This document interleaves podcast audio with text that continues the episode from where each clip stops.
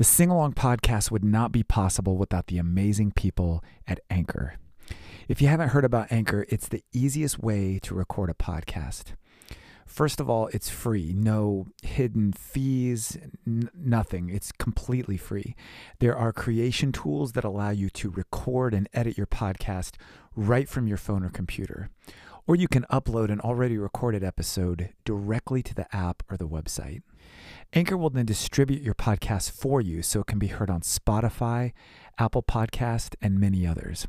You can even monetize your podcast with no minimum listenership. It's everything you need to make a podcast all in one place. So if you've ever had an idea for a podcast but you just didn't know where to get started, download the free Anchor app or go to anchor.fm. That's A N C H O R dot FM. Anchor the easiest way to make a podcast.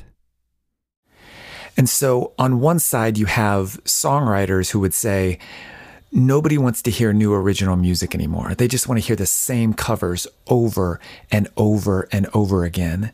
But on the other side, we have music lovers who would say, uh, there's there's no good music anymore you know? And so that brings us to the second purpose of this podcast. We're going to stand right in the middle of those two groups and we're going to try to play matchmaker a little bit. You know we're going to take these artists and these songwriters and we're going to give them an audience of music lovers that are looking for that next generation of potentially timeless classic and legendary music